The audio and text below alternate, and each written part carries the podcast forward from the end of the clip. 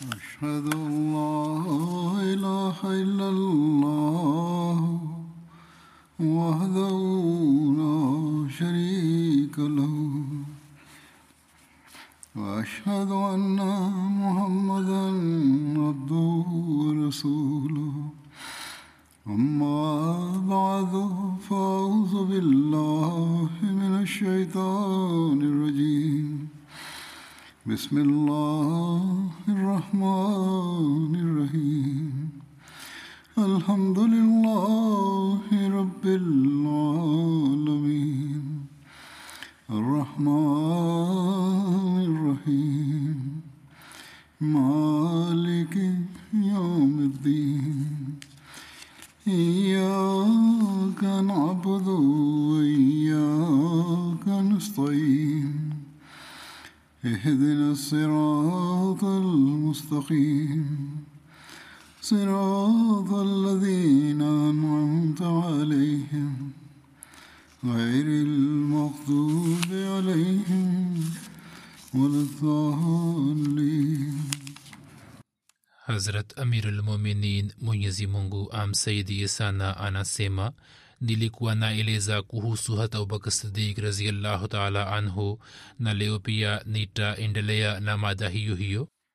Vita vya hamraul asad kuhusu vita hiyo imeendikwa ya kwamba mtume waalaihi wasallam siku ya jumamosi alirejea kutoka ohud na siku ya jumapili wakati wa alfajiri hat bilal akatoa azana na akaanza kumsubiri mtume salallahu alaihi wasallam ili atoke nje.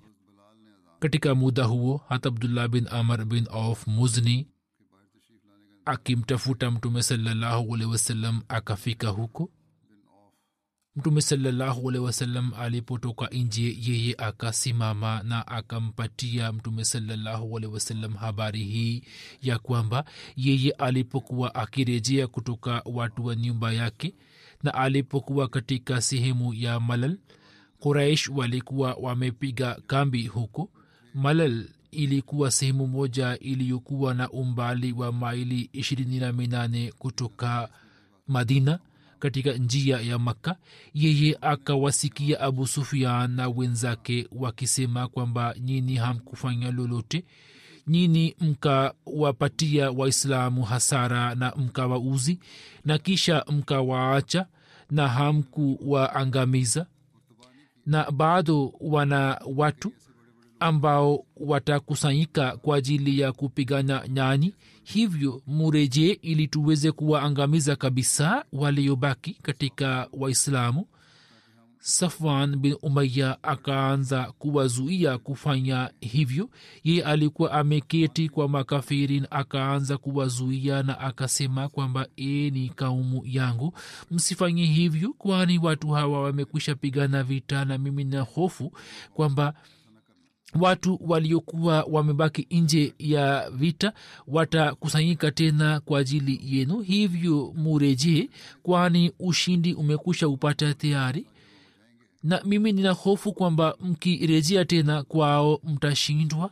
Hapo mtume salallahu alehi wasallam akawaita abubakar na umar na akawaambia kuhusu habari hiyo ya sahaba muzni nao wakasema kwamba ya rasulllah salllahualhi wasallam tuelekee upande wa maadui ili maadui wasiwashambulie watoto wetu. Mtume salllahualhi wasallam alipomaliza sala ya asubuhi akawaita watu. Na mtume salllahualhi wasallam akamwambia bilal ili yeye awatangazie kwamba mtume wa allah anawaamuruni kwamba mujitokeze kwa ajili ya maadui na mtu atoke pamoja nasi ambaye katika vita vya uhud alikuwa ameshiriki? Mtume salallahu alehi akaagiza bendera yake ambayo ilikuwa imefungwa tangu jana na ilikuwa bado haijafunguliwa. Mtume salallahu alehi akampatia hat ali bendera hiyo na pia inasemwa kwamba alikuwa amempatia hata abubakar kwa vyote vile msafara wa waislamu ulipofika katika sehemu ya hamraul asad iliyokuwa na umbali wa maili nane kutoka madina hapo washirikina wakahisi hofu na wakaacha nia ya kuelekea madina na wakarejea makka vita vya banu nazir iliyotokea mwaka wa nne hijria mtume salllahualwalhi wasallam pamoja na kundi moja la masahaba akaelekea kwa banu nazir. Kuhusu safari hiyo zipo riwaya tofauti kwamba kulikuwa na sababu gani ya kwenda kwa mtume salllahualhi wasallam kwa banu nazir hivyo sawa na riwaya moja mtume sallahuwasalam alikuwa amekwenda kupokea diet ya watu wawili waliouawa wa banu amr. Mtume sallahualwasalam alikuwa na masahaba kama kumi wakiwemo hata abubakar hat umar na hat ali. Mtume sallahualwasalam baada ya kufika huko akaongea nao kuhusu malipo. Hapo mayahudi wakasema kwamba ndio ewe abul kasim kwanza ule chakula kisha tunafanya kazi yako wakati ule mtume salllahualhi wasalam alikuwa ameketi karibu na ukuta mayahudi wakapanga njama na wakaanza kusema kwamba hanini hamtapata nafasi nzuri zaidi ya kumua mtu kama huyo yani muhammad saa salam hivyo ni nani ambaye ataweza kupanda juu ya paa ya nyumba na aweze kumwangushia jiwe kubwa ili tuweze kusalimika na mtu huyo hapo kiongozi mmoja wa mayahudi amr bin jahash akasema kwamba mimi niko tayari kwa ajili ya kazi hii na wakati huo huo mtu mwingine aitwaye salam bin mishkam akapinga rai hiyo na akasema kwamba msifanye hivyo wallahi kile mnachofikiria kufanya lazima yeye atapata habari yake na jambo hili ni kinyume cha mkataba uliopo baina yetu na baina yao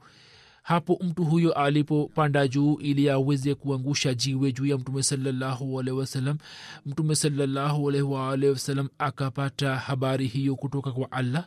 Allah akamfahamisha kuhusu mpango wa mayahudi. Mtume salaa akainuka mara moja kutoka sehemu yake na akiwaacha wenzake kule kule akaelekea kwa kasi kana kwamba ana kazi fulani akarejea madina kwa kasi mtume salallahu alehi wasalam baada ya kufika madina akamtuma muhammad bin maslama kwa banu nazair na akawapatia ujumbe kwamba nini mutoke kutoka mji wangu yani madina nini hamwezi kuishi katika mji huo na mpango mliokuwa umeupanga ulikuwa waasi mtupu mtume salallahu alehi wasalam akawapatia mayahudi muhula wa siku kumi lakini wao wakakataa na wakasema kwamba sisi kamwe hatutaacha watani wetu hapo. Waislamu wakaanza kujiandaa kwa ajili ya vita. Waislamu walipojumuika mtume salallahu alehi wasalam akatoka kwa ajili ya kupigana na banu nazir hatali akabeba bendera ya kivita. Mtume salallahu alehi wasalam akazunguka na akazingira ngoma zao na hakuna aliyekuja kuwasaidia yani banu nazir. Mtume salallahu alehi wasalam alipoelekea upande wa banu nazir wakati wa isha mtume salallahu alehi wasalam pamoja na masahaba zake kumi akarejea katika nyumba yake. Na wakati ule mtume salallahu alehi wasalam alikuwa amempatia hat ali uongozi wa jeshi la kiislam na sawa na riwaya nyingine hata abubakar alikuwa amepata bahati hiyo. Upande huu mtume salallahu wasalam akaendelea kuwazingira mayahudi kwa nguvu zote na mwenyezi mungu akatia hofu mioyoni mwa mayahudi hofu ya waislamu. Hapo wao wakawaomba waislamu kwamba wapatiwe ruksa ya kuacha nchi kwa sharti hili kwamba waruhusiwe kuondoka na vitu vyao isipokuwa silaha vitu ambavyo waweze kuvibeba juu ya ngamia zao. Mtume salallahu sallam akakubali sharti lao na sawa na riwaya moja mtume saa salam akaendelea kuwazingira kwa siku kumi na mitano na sawa na riwaya zingine kuna hitilafu katika siku.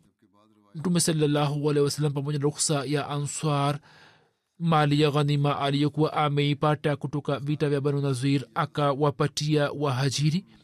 Hapo abubakar akasema kwamba eni kundi la answar mwenyezi mungu awajalieni malipo mema vita vya badrulmawid iliyotokea mwaka wa nne hijiria sababu iliyotokea ya vita hii ni ya kwamba abu sufian bin harb alipotaka kurejea kutoka vita vya ohd akasema kwa sauti ya juu ya kwamba mwakani sisi tutakutana tena katika sehemu ya badrusafra na sisi tutapigana wita mtume salllahualhi wasalam akamwambia hat umar kwamba umwambie abu sufian kwamba ndiyo inshallah. Hapo watu wakatawanika na quraish pia wakarejea nao wakawaambia watu wao kuhusu ahadi hiyo. Badar ni kisima mashuhuri kilichopo baina ya maka na madina kinachopatikana katika sehemu iliyo kati ya bonde la safra na jar badar inapatikana ikiwa na umbali wa kilomita 150 kusini magharibi mwa madina. Na katika zama za ujahilia katika sehemu hiyo kuanzia mosi zikada hadi tarehe nane tamasha kubwa ilikuwa ikifanywa. Kwa vyote vile muda wa ahadi ulipokuwa unakaribia kufika abu sufian alikuwa hapendi kujitokeza kwa ajili ya vita alikuwa amepata hofu na alikuwa akitamani kwamba asikutane na mtume sallahualwasalam katika muda uliopangwa ilhali abu sufian alikuwa akidhihirisha kwamba yeye anajiandaa na anakusanya jeshi kubwa na alikuwa akitamani kwamba habari hiyo isambazwe katika uharabuni mzima ili waislamu wapate hofu sawa na riwaya moja hata abubakar hata umar pia wakaja kwa mtume sallahualwasalam wakasema kwamba ya rasulllah mwenyezi mungu ataishindisha dini yake na atamjalia nabii wake heshima na tazima sisi tumeahidi kaumu yetu ahadi na sisi hatupendi kuvunja ahadi hiyo. Tukifanya hivyo makafiri watasema kwamba sisi ni waoga. Hivyo wewe uelekee sawa na ahadi hiyo. Wallahi humo kuna wema mtume sallahualwasalam akisikia hisia zao akafurahi sana. Mtume sallahualwasalam alipopata habari kwamba abu sufian ameanza kufanya maandalizi ya kuandaa jeshi lake hapo mtume sallahualwasalam akamsimamisha hat abdullah bin rawaha kama amiri wa madina. Na sawa na riwaya nyingine alikuwa amemteua abdullah bin abi bin sulul kama amiri na akampate hat ali bendera yake na akaelekea upande wa badr pamoja na waislamu. Mtume saa salam alikuwa na waislamu elfu moja na mia tano. Waislamu wakashiriki katika tamasha ile na wakapata manufaa na faida kubwa katika biashara na baada ya kuishi kule kwa siku nane wakarejea madina tamasha iliyokuwa imeandaliwa kule waislamu wakashiriki katika tamasha ile na wakafanya biashara na wakapata faida kubwa. Kisha imeendikwa kwamba katika vita vya ohod abu sufian alikuwa amewapatia waislamu changamoto ya kukutana tena katika mwaka ujao. Kuna maelezo yake ambayo yameendikwa na hazmiza بشیر احمد صاحب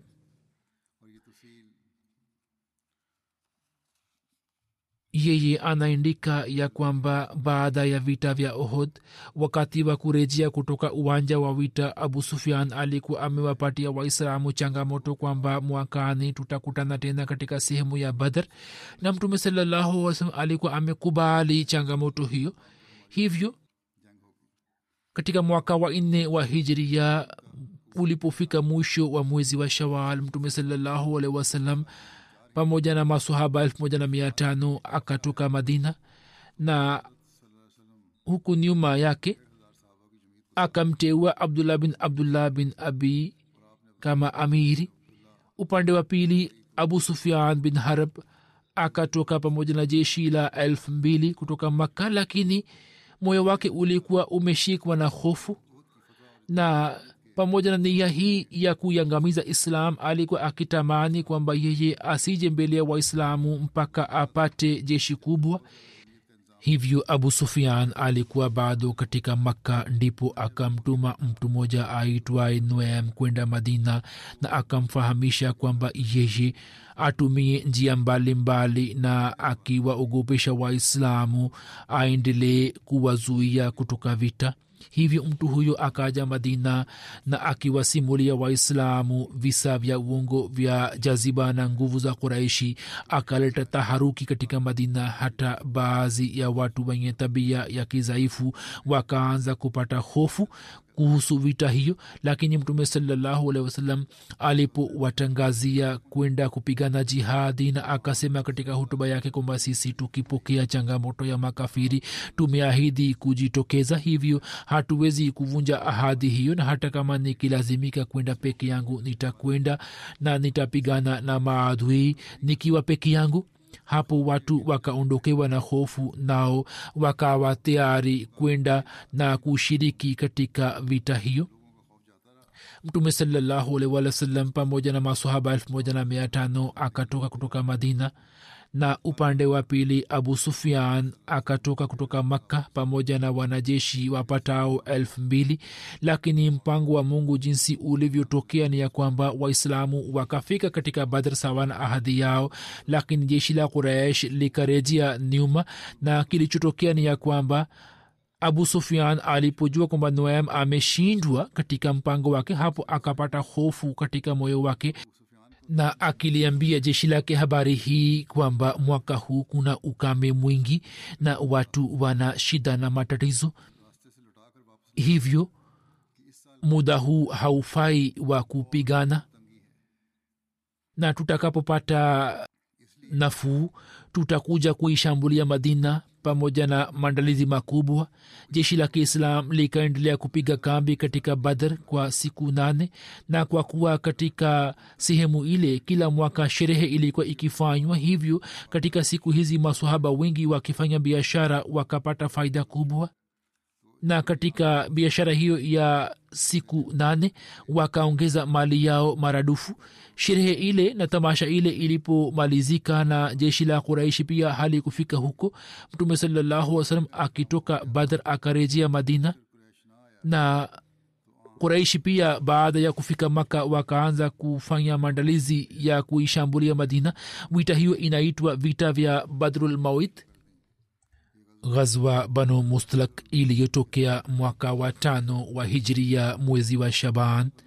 Kuhusu vita hiyo inapatikana kwamba ghazwa banu mustlak pia inajulikana kwa jina la ghazwa murasi banu mustlik ilikuwa tawi la khuzaa. Kabila hilo lilikuwa likiishi karibu na kisima kilichokuwa kikijulikana kwa jina la murasi.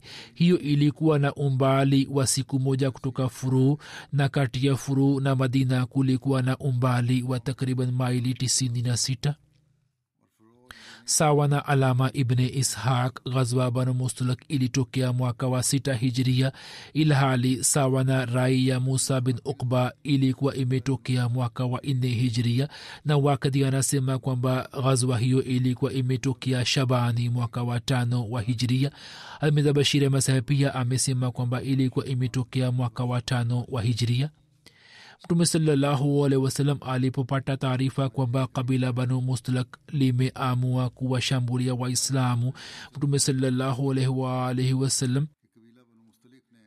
akaelekea kwao katika mwezi wa shaban mwaka wa tano wa hijria.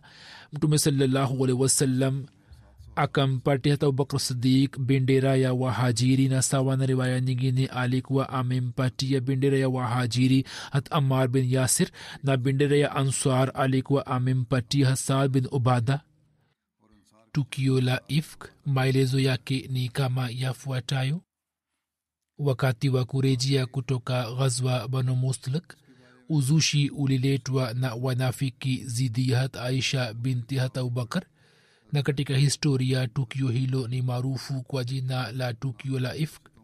Hivyo katika sahih bukhari imesimuliwa na hat aisha raziallahu anha na riwaya hiyo kwa kuwa imekwisha elezwa katika kumbukumbu kumbu za sahaba moja lakini hapa pia kuhusiana na hat abubakar raziallahu anhu ni vyema nieleze tena. Mtume salallahu alehi wasallam alipokuwa akitaka kwenda safarini alikuwa anapiga kura kati ya wake zake. Na riwaya hii imesimuliwa na hata aisha kisha kila aliyekuwa akichaguliwa katika kupiga kura mtume saa salam alikuwa anamchukua pamoja naye katika safari. Mtume salallahu alipopiga kura nikachaguliwa mimi hivyo nikaenda pamoja naye. Na habari hiyo ni baada ya kuteremka kwa amri ya hijabu anasema nilikuwa na bebwa kwenye hodaj na nilikuwa na shushwa kwenye hodaj ile ile. Tukaendelea na safari yetu hadi mtume sallahualwasalam alipomaliza safari yake na akarejea na tukawa karibu na madina usiku moja mtume saa salam akatoa amri ya kuondoka. Nikainuka pale watu walipotangaza kwenda. Hapo nikaenda mbele kujisaidia na nilipomaliza kujisaidia nikarejea upande wa banda langu na nikagusa shingo yangu ndipo nikaona kwamba mkufu wangu uliotengenezwa na lulu za asfar umekwisha dondoka tayari. Anasema nikarejea niumara nikaanza kutafuta mkufu wangu.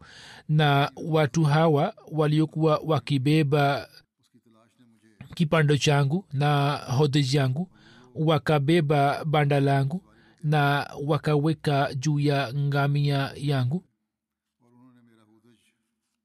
Wakaweka juu ya ngamia yangu ngamia ambaye nilikuwa nampanda anasema kwamba wao wakaelewa kwamba mimi nimo ndani kwani katika zama zile kina mama walikuwa si wazito sana.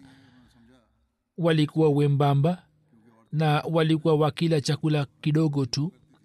Wao wakafikiri kwamba mimi nimo ndani hivyo wakabeba tu. Na mimi nilikuwa na umri mdogo wao wakaendelea na safari yao na mimi nikakuta mkufu wangu baada ya jeshi kuondoka. Mimi nikaaja katika sehemu ile ile na sikumkuta mtu. Kisha nikaenda kwenye kambi yangu na nikazwani kwamba pale watakapoona kwamba mimi simo ndani basi watarejea kwangu. Nilikuwa nimekaa pale ndipo nikapata usingizi. Safwan bin muattal salmi zakwani alikuwa nyuma ya jeshi. Yeye akaaja asubuhi na akamkuta mtu mmoja akiwa amelala. Ye akaaja kwangu na ye alikuwa ameniona kabla ya amri ya hijabu kuteremka. Ye aliposoma ina lillah nikaamka. Yeye akakalisha ngamia yake na mimi nikapanda juu ya ngamia. Yeye akaanza kutembea na kipando changu hadi tukafika jeshini na wakati ule watu walikuwa wanapumzika kisha yule aliyetakiwa kuangamia akaangamia na mwanzilishi wa uzushi huo alikuwa abdullah bin ubai bin sulul tukafika madina ambapo nikaugua kwa mwezi mmoja na watu wakaendelea kuzungumza mambo mbalimbali mbali. na katika marazi yangu jambo hilo lilikuwa lina nifanya nikose utulivu kwani nilikuwa sioni wema ule na huruma ile ambayo nilikuwa naiona kwa mtume saa salam nilipokuwa nimeugua mtume saa alikuwa anakuja na kunisalimia na alikuwa ananijulia hali. Mimi sikujua kuhusu tukio hilo. Pale nilipozofika sana nikaenda kwa ume mr manase.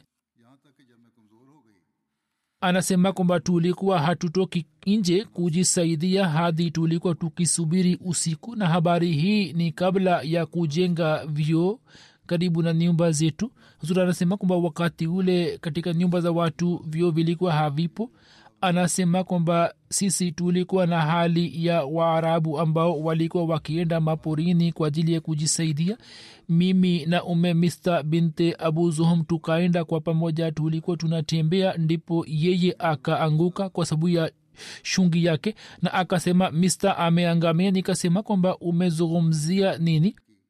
Je unamwambia mtu kwamba ni mbaya ambaye alikuwepo katika vita vya badr? Ye akasema ewe msichana je hujasikia kile walichosema watu? Ndipo akaniambia jambo la watu hapo mimi nikazidiwa kwenye marazi. Niliporejea nyumbani mtume saa salam akaja kwangu na akanisalimia na akasema kwamba una hali gani? Nikasema kwamba niruhusu niende kwa wazazi wangu hata isha akasema kwamba nipati ruksa ili niende kwa wazazi wangu. Nilikuwa na tamani kwamba niende kwa wazazi wangu ili niweze kujua kutoka kwao kwamba habari hii ni ya aina gani. Hapo mtume saa salam akaniruhusu mimi nikaaja kwa wazazi wangu na nikamuuliza mama yangu kwamba watu wanazungumza nini? Ye akasema kwamba ewe binti yangu wewe usipate taabu wala usijiangamize. Wallahi hii ni habari ya kawaida tu kwamba mtu akiwa na mke mwema na mzuri ambaye awe anampenda na kisha awe na wake wengine ambao wanaongea zidi yake nikasema subhanallah watu wanazungumzia mambo ya uongo.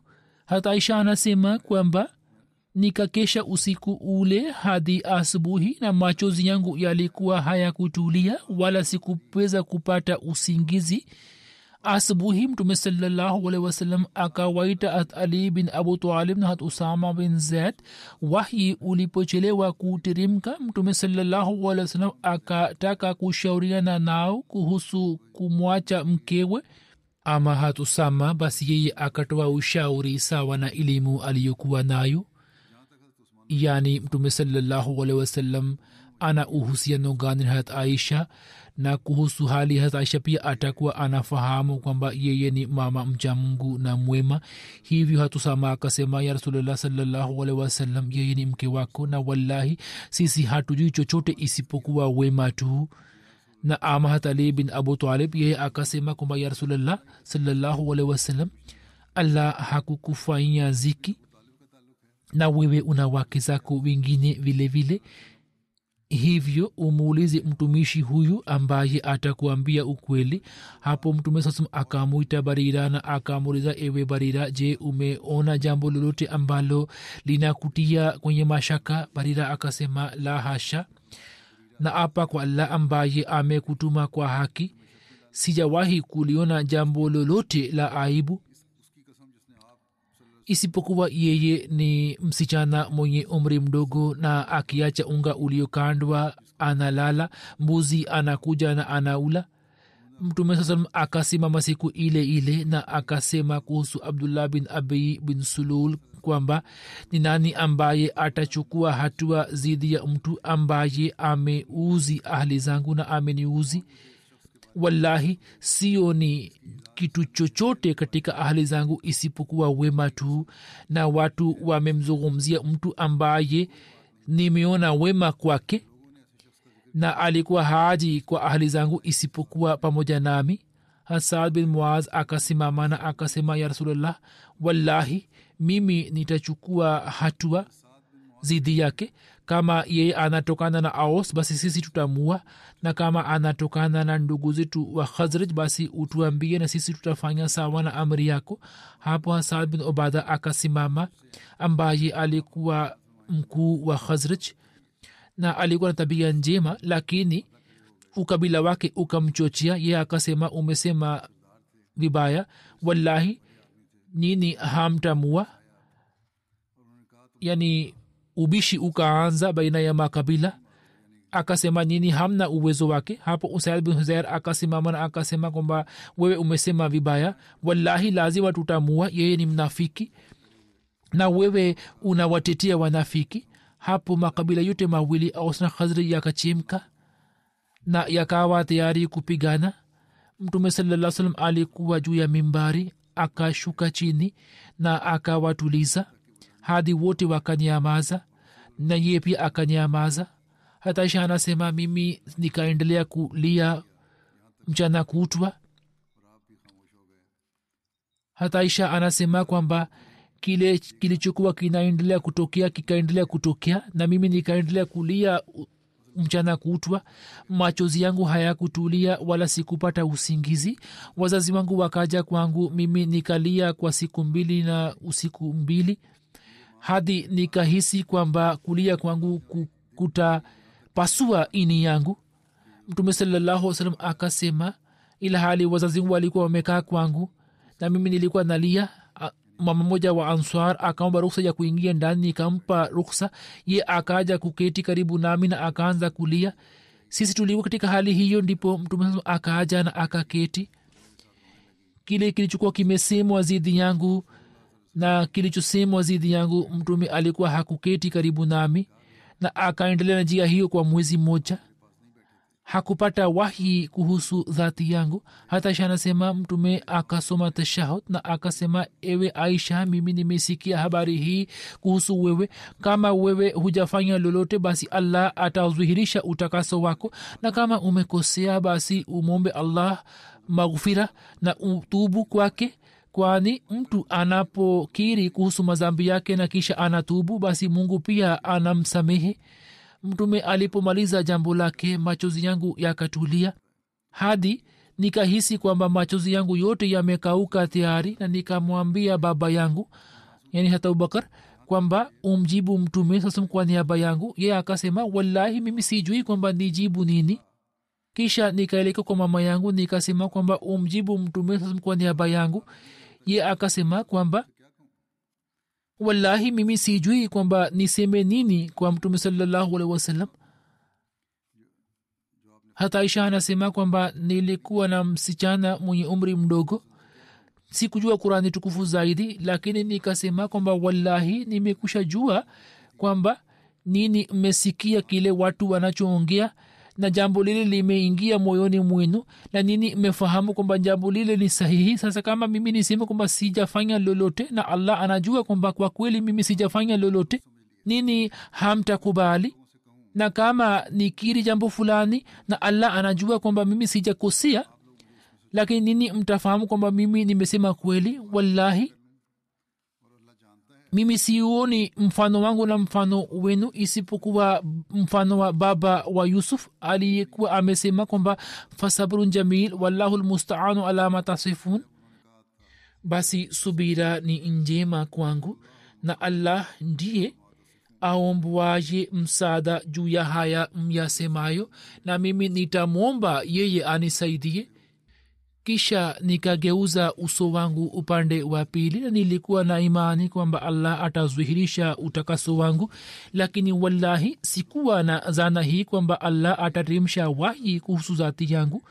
Nilikuwa sina fikra hiyo kwamba kurani tukufu itazungumzia swala langu lakini nilikuwa na imani kwamba mtume salallahu salam ataona ruya kwenye usingizi wake kwamba allah amenitakasa wallahi mtume saa salam alikuwa bado hakuinuka kutoka sehemu yake ya kukalia na hakuna mtu aliyekuwa ametoka nje kutoka watu wa nyumbani. Mpaka mtume salallahu salam akapata wahi na mtume salam akapata hali ile aliyokuwa anaipata wakati wa kupokea wahi hadi katika si, siku za baridi jasho lilikuwa likitoka mwilini mwake kama lulu hali hiyo ilipoondoka mtume alikuwa akitabasamu na jambo la kwanza alilotamka akasema kwamba ewe aisha umsifu allah kwani allah amedhihirisha utakaso wako. Hapo mama yangu akaniambia kwamba inuka na nenda kwa mtume salallahu salam nikasema hapana wallahi mimi sitaenda kwake isipokuwa mimi nitamshukuru allah hapo mwenyezi mungu akaterimsha aya ina ladhina jau bilifqi ina ladhina jau bilifqi usbatu minkum. Wale walioleta uongo ni kundi miongoni mwenu. Mwenyezi mungu alipodhihirisha utakaso wangu na akateremsha wahi hatubakar sidik ambaye alikuwa baba yake hat aisha yeye akasema kwamba na kwa kuwa yeye alikuwa anamsaidia mista bin usasa kwa sababu ya umaskini wake ye akasema kwamba wallahi mimi sitampa mista matumizi ya aina yoyote kwani yeye amemsingizia hat aisha. Hapo allah taala akateremsha aya akisema wala yatli ululfadli minkum wasaati an yutu ulilqurba walmasakina walmuhajirina fi sabilillahi walyafu walyasfahu ala tuhibuna an yaghfira allahu lakum wallahu ghafuru rahim wallahu ghafuru rahim na wasiwape wale wenye utajiri na wenye wasaa kujizuia kuwapa walio jamaa na maskini na waliohama katika njia ya allah na wasamehe na waachilie. Je nini hampendi allah awasameheni na allah ni msamehevu mrehemevu? Abubakar akasema kwamba bila shaka mimi napenda sana kwamba allah anisamehe. Hivyo akaanza kumpatia mista matumizi yake pesa ambayo hatobakar alikuwa anatumia juu yake akaanza kutumia tena juu yake. Na mtume salallahu alih wa sallam alikuwa anaamuliza hat zainab bin shahash kuhusu swala langu. Mtume akasema e zainab hata isha anasema kwamba mtume alikuwa anaamuliza hat zainab mtume akasema kwamba zainab je unajua kuhusu aisha una rai gani ye akasema kwamba ya rasulllah mimi natunza kuona kwangu na kusikia kwangu na wallahi nimeona kheri tu kwake. Hata isha anasema kwamba huyu ndiye zenab ambaye alikuwa akishindana nami na allah akamsalimisha kutokana na utakaso wake hiyo ni riwaya ndefu ya sahih bukhari. Sayidina ahmad alahsatu wassalam anasema kwamba mwenyezi mungu amefanya kawaida yake ya kuwa huahirisha maonyo ya adhabu kwa njia za kutubu kuomba msamaha kuomba dua na kutoa sadaka. Pia amemfundisha binadamu hulka hizo kama inavyothibitika kutoka kurani tukufu na hadisi ya kuwa wanafiki waliomsingizi hata aisha raziallahu anha kwa kuonyesha uchafu wao kinyume na haki. Baadhi ya masahaba wasio na hatia pia wakajiingiza kumtaja vibaya. Sahaba mmoja alikuwa anapatiwa chakula kila siku kutoka kwa hata abubakar hata abubakar akaapa akimwonya kuwa hatampatia chakula kaamue kutokana na kosa lake lisilo na msingi. Hivyo ikateremka aya hii waliafu waliasfahu ala tuhibuna an yaghfira llahu lakum wallahu ghafuru rahim. Wallahu ghafuru rahim ndipo hata abubakar akavunja ahadi yake na akaendelea kama ilivyokuwa kawaida yake. Kwa msingi huo jambo hili ni mojawapo ya hulka njema ya kiislam ya kwamba ikiwa kiapo kimeapwa ili kumwonya au kumtahadharisha mtu kukivunja kiapo cha aina hiyo ni katika hulka njema kwa mfano mtu fulani akiapa kwamba mimi nitampiga mtumishi wangu mara hamsini. Sasa juu ya kuomba kwake msamaha na kutubu kwake kumsamehe ni suna ya kiislam ili mtu aweze kupata hulka za allah lakini haruhusiwi kuvunja ahadi yake. Ataulizwa juu ya kuvunja ahadi yake lakini hataulizwa juu ya kuacha maonyo yake. Huzur amesema kwamba mada hii ni tofauti ambayo imekwisha elezwa tayari. Sasa kinachofuata ni vita vya ahzab iliyotokea mwezi wa shawal mwaka wa tano hijria. Vita hii ilikuwa vita kuu ya tatu kati ya quraish wa makka waislamu inayojulikana kwa jina la vita vya khandaki vita hiyo ilitokea mwaka wa tano hijiria mwezi wa shawal na kwa kuwa kuraishi na mayahudi wa khaibar na makundi mengine walikuwa wamejumuika na kuivamia madina hivyo kurani tukufu inaeleza jina lake kwa jina la ahzab yani ghazwa ahzab mtume salallahu alehi wasalam alipowafukuza kabila la banu nazir wao wakaenda khaibar baadhi ya watu wao wakafika makka na wakawakusanya quraishi na wakawachochea zidi ya mtume salallahu alehi wasallam wao wakafunga mkataba na quraish na wote wakaafikiana kwa pamoja kwamba tupigane vita zidi ya waislamu na wakapanga muda watu wa banu nazir wakitoka kutoka kuraishi wakaja kwa kabila ghatfan na sulaim na wakafunga mkataba mwingine kisha wakaelekea na kwenda mbele. Quraish wakawa tayari nao pia wakawakusanya watu wa makabila mengine na idadi yao ikafikia elfu abu sufian bin harb alikuwa kiongozi wao. Njiani wakaendelea kuwachochea wengine na watu wakaendelea kuungana nao hivyo idadi yao ikafikia elfu kumi mtume salllahu alehi wasalam alipopata taarifa ya watu hawa kwamba wameondoka makka yeye akawaita masahaba na akawapatia habari za maadui na akaomba ushauri wao. Sawa na rai ya salman farsi handaki ikachimbwa. Katika zama za unabii upande wa kaskazini madina ilikuwa wazi na katika pande zingine kulikuwa na nyumba na bustani hivyo maadui wasingeweza kutumia njia zile za kuingia ndani ya madina.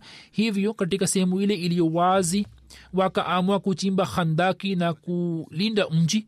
Mtume saa salam akifuatana na waislamu elfu tatu akaanza kuchimba khandaki mtume saa alikuwa anachimba khandaki ili waislamu waweze kupata moyo. Katika siku sita khandaki ikachimbwa. Umbali wa handaki hiyo ilikuwa takriban maili tatu na nusu abubakar raziallahu anhu aliendelea kuchimba khandaki pamoja na mtume salallahu alehi wasallam. Katika zoezi hilo la kuchimba khandaki abubakar alikuwa anabeba udongo juu ya vitambaa vyake na akaendelea kufanya kazi ya kuchimba khandaki pamoja na masohaba wengine ili kazi ya kuchimba khandaki iweze kumalizika katika muda maalum. Hakuna muislamu aliyebaki nyuma na abubakar na umar walipokuwa wakikosa vikapu vya kubeba udongo walikuwa wanatumia vitambaa vyao kwa ajili ya kubeba udongo na walikuwa hawaachani bali walikuwa pamoja katika kazi hiyo. Mtume sallahualwasalam akafanya juhudi kubwa katika kuchimba khandaki. Mara alikuwa akitumia sululu mara alikuwa akitumia jembe na alikuwa anabeba udongo kwenye kikapu. Siku moja mtume akapata uchovu akaketi na akaigemea jiwe moja ndipo akapata usingizi. Hata abubakar na hat umar wakaendelea kusimama karibu yake ili waweze kumlinda na watu wengine na wakaendelea kuwazuia watu ili wasije wakamwamsha mtume salallahu alehi wasallam wanajeshi wapatao elfu kumi wa quraish na makabila mengine walipowazingira waislamu wa madina. Katika zama hizi hata abubakar sidik akaendelea kuongoza kikosi kimoja cha jeshi na baadaye katika sehemu ile ambapo abubakar alikuwa amesimamia kikosi cha kijeshi msikiti moja ukajengwa ambao ulikuwa unajulikana kwa jina la masjid sadik amesema kwamba habari hizi bado zinaendelea na muda huu nataka kuwazungumzia baadhi ya marehemu marehemu wa kwanza ni mheshimiwa mubaraka begam sahiba aliyekuwa mke wa mukhtar ahmad gondal sahib. Januari kumi na moja akiwa na umri wa miaka tisini na mitatu amefariki dunia. Inalillahi wa inalaihi rajiun. Alikuwa binti mkwe wa chaudhuri ghulam muhammad gondal saheb sahaba wa alikuwa akitumikia jumuiya kwa shauku kubwa sana. Amewahi kuwa sadr lajna wa tawi lake alikuwa na swali na kufunga saumu bila kukosa na alikuwa na wajali. Watu wanyonge na maskini aliweza kuwafundisha kurani tukufu watoto. Katika maisha yake marehemu alikuwa musia ameacha nyuma wana watano na mabinti watatu iftikhar ahmad gondal saheb mbashiri wa jumuiya nchini seraliuni ni mwana wake na pia yeye alikuwa bibi wa fuadema saheb ambaye pia ni mbashiri wa jumuiya na pia katika familia yake kuna wabashiri na kuna watu ambao wamejitolea wakfu. Mwenyezi mungu amghofirie na amrehemu na apokee maombi yake kwa ajili ya kizazi chake. Jeneza inayofuata ni ya mir abdul wahid saheb ambaye alifariki dunia tarehe kumi na mbili kumi na tatu inna lillahi wa inna ilaihi rajiun alikuwa na umri wa miaka hamsini na nane katika familia yake jumuiya ilipatikana kwa kupitia baba ya babu yake aitwaye mir ahmadin saheb ambaye katika zama za hadhrimsi al awal alikuwa amekubali jamaat alikuwa mwanajumuiya peke yake katika familia yake na pia upande wa mama yake jumuiya ilikuwa imepatikana kwa kupitia babu yake had sheikh allah bakhi saheb wa banu. Jina la babu yake lilikuwa abdul karim saheb ye alikuwa na shauku kubwa sana ya kufanya mahubiri na babu yake alikuwa maarufu kwa jina la molwi abdul karim. Katika peshawar alikuwa anasoma sana vitabu mbalimbali. Alikuwa ametegereza maktaba yake mwaka elfu moja mia tisa sabini na nne.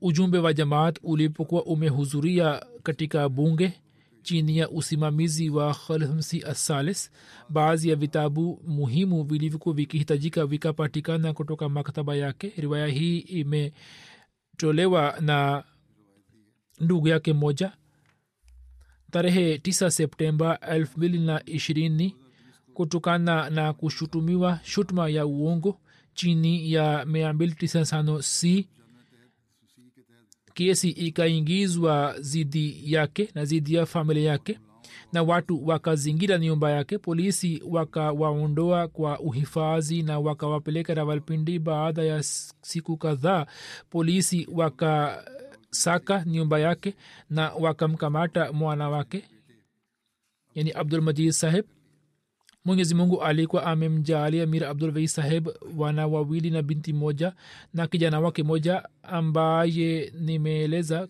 bwana abdulmji saheb yupo ndani na alikuwa katika jela.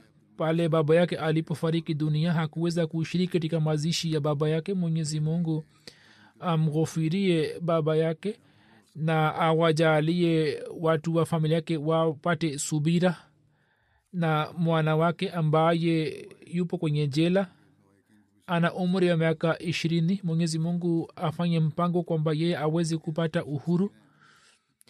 Jeneza inayofuata ni ya mheshimiwa sayid wakarema saheb ambaye alikuwa akiishi marekani kumi na saba januari akiwa na umri wa miaka hamsini na nane alifariki dunia kutokana na mshtuko wa moyo. Inalillahi wainarajiun mke wa wakar ahmad khan alikuwa kitukuu wa halmiza bashir ahmad sahib yani binti ya mjukuu wake na pia alikuwa binti ya mjukuu wa mirza sharif ahmad sahib. Hivyo yeye ana uhusiano na familia ya masihi maud alahsatu wassalam alikuwa ameoa katika familia hiyo. Mke wake shazia khan anasema kwamba khalifmsi arabi rahimullahu taala aliniambia nifanye dua na kisha baada ya kufanya dua na maombi nikakubali. Hapo huzur akakubali kwamba ndoa hiyo itangazwe yaani mambo ya ndoa yao yaliko yamesimamiwa na habsi rabi rahimullahu taala. Anasema kwamba anasema mume wangu alinisaidia sana katika maisha yote akajali mahitaji yangu yote. Alikuwa baba mwenye mifano hakufanya lolote kwa ajili ya zati yake. Alikuwa mtu wa kawaida sana hakuwa na tamaa yoyote. Na hata kama akiwa na tamaa fulani alikuwa anajitolea kwa ajili ya watu wake yani alikuwa anawatanguliza watu wa nyumba yake juu ya nafsi yake. Anasema kwamba siku ile ilikuwa siku nzuri kwangu pale alipomwambia mtu fulani kwa ufahari kwamba mimi naenda miskitini na nakiri ahadi yangu na mimi naona kwamba kukiri ahadi yangu ni muhimu sana kwangu na mimi naweza kujitolea kila kitu kwa ajili ya ahadi hii zuri amesema kwamba hayo sio mambo ya mdomo tu bali mimi nimeona kwamba ye alipopata mtihani akajali ahadi yake na akatimiza ahadi yake ya kutanguliza dini juu ya dunia na hakujali ujamaa wake vovote na hakutoka nje ya utii wa ukhalifa. Yani alikuwa mtifu sana. Anasema kwamba jambo ambalo alikuwa hali elewi alikuwa anatii alikuwa akisema kwamba kazi yetu ni kutii alikuwa na tabia ya kutoa shukurani ya allah. Anasema kwamba alikuwa ananiambia kwamba mimi pia ni mshukuru allah. Hakuonyesha uvivu katika kazi ya kujitolea. Kijana wake bwana sayid adil ahmad ambaye ni mbashiri wa jumuiya alikuwa amemaliza masomo yake kutoka jamia ahmadia canada. Anasema kwamba baba yangu alikuwa mtu mwema sana mwaminifu sana ye hakuwa na wasiwasi kuhusu zati yake bali akaendelea kujali mahitajio yetu na mahitajio ya mama yetu. Alikuwa hanunui kitu chochote kwa ajili yake bali saa nyingine tuliko tunamkumbusha kwamba wewe utumie juu ya nafsi yako vile vile. Alikuwa ana waheshimu wa bashiri na nizamu ya jamaat. Baba mkwe wake mahmud ahmad khan saheb ambaye alikuwa mjukuu wa mirza bashir ahmad saheb na alikuwa mjukuu wa nawab mbaraka begam sahiba. Yeye anaandika kwamba wakar yani mwanamke wake alikuwa na hulka njema sana na alikuwa na tabia ya ukarimu. Anasema kwamba sijawahi kuona hasira juu ya uso wake.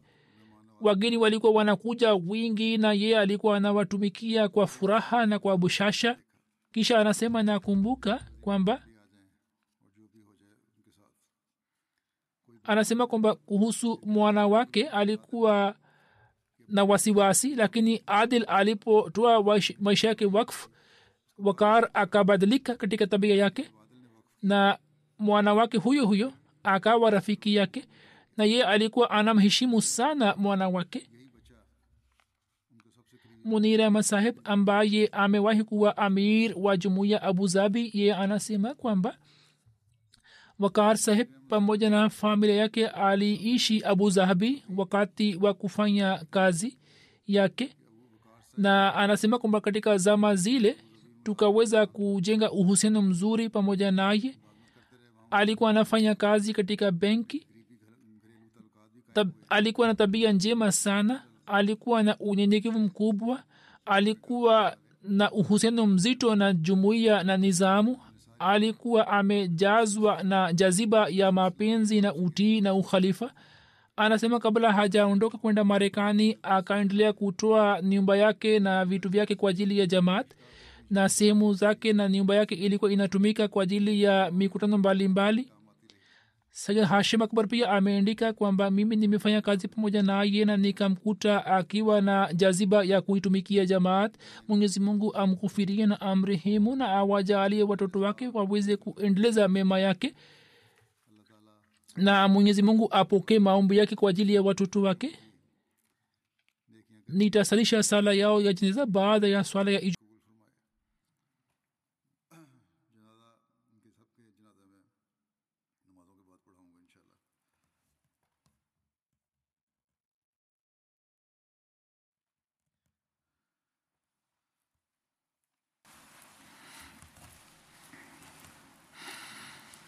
الحمد لله الحمد لله نحمده ونستعينه ونستغفره ونؤمن به ونتوكل عليه.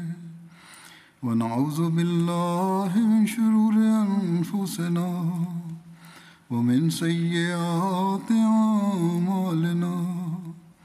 من يهده الله فلا مضل له ومن يضلله فلا هادي له. ونشهد أن لا إله إلا الله. ونشهد أن محمدا عبده ورسوله. عباد الله رحمكم الله. إن الله يأمر بالعدل واللسان وإيتاء ذي القربى وينهى عن الفحشاء والمنكر والبغي يعظكم لعلكم تذكرون. اذكروا الله يذكركم وادعوه يستجب لكم ولذكر الله أكبر.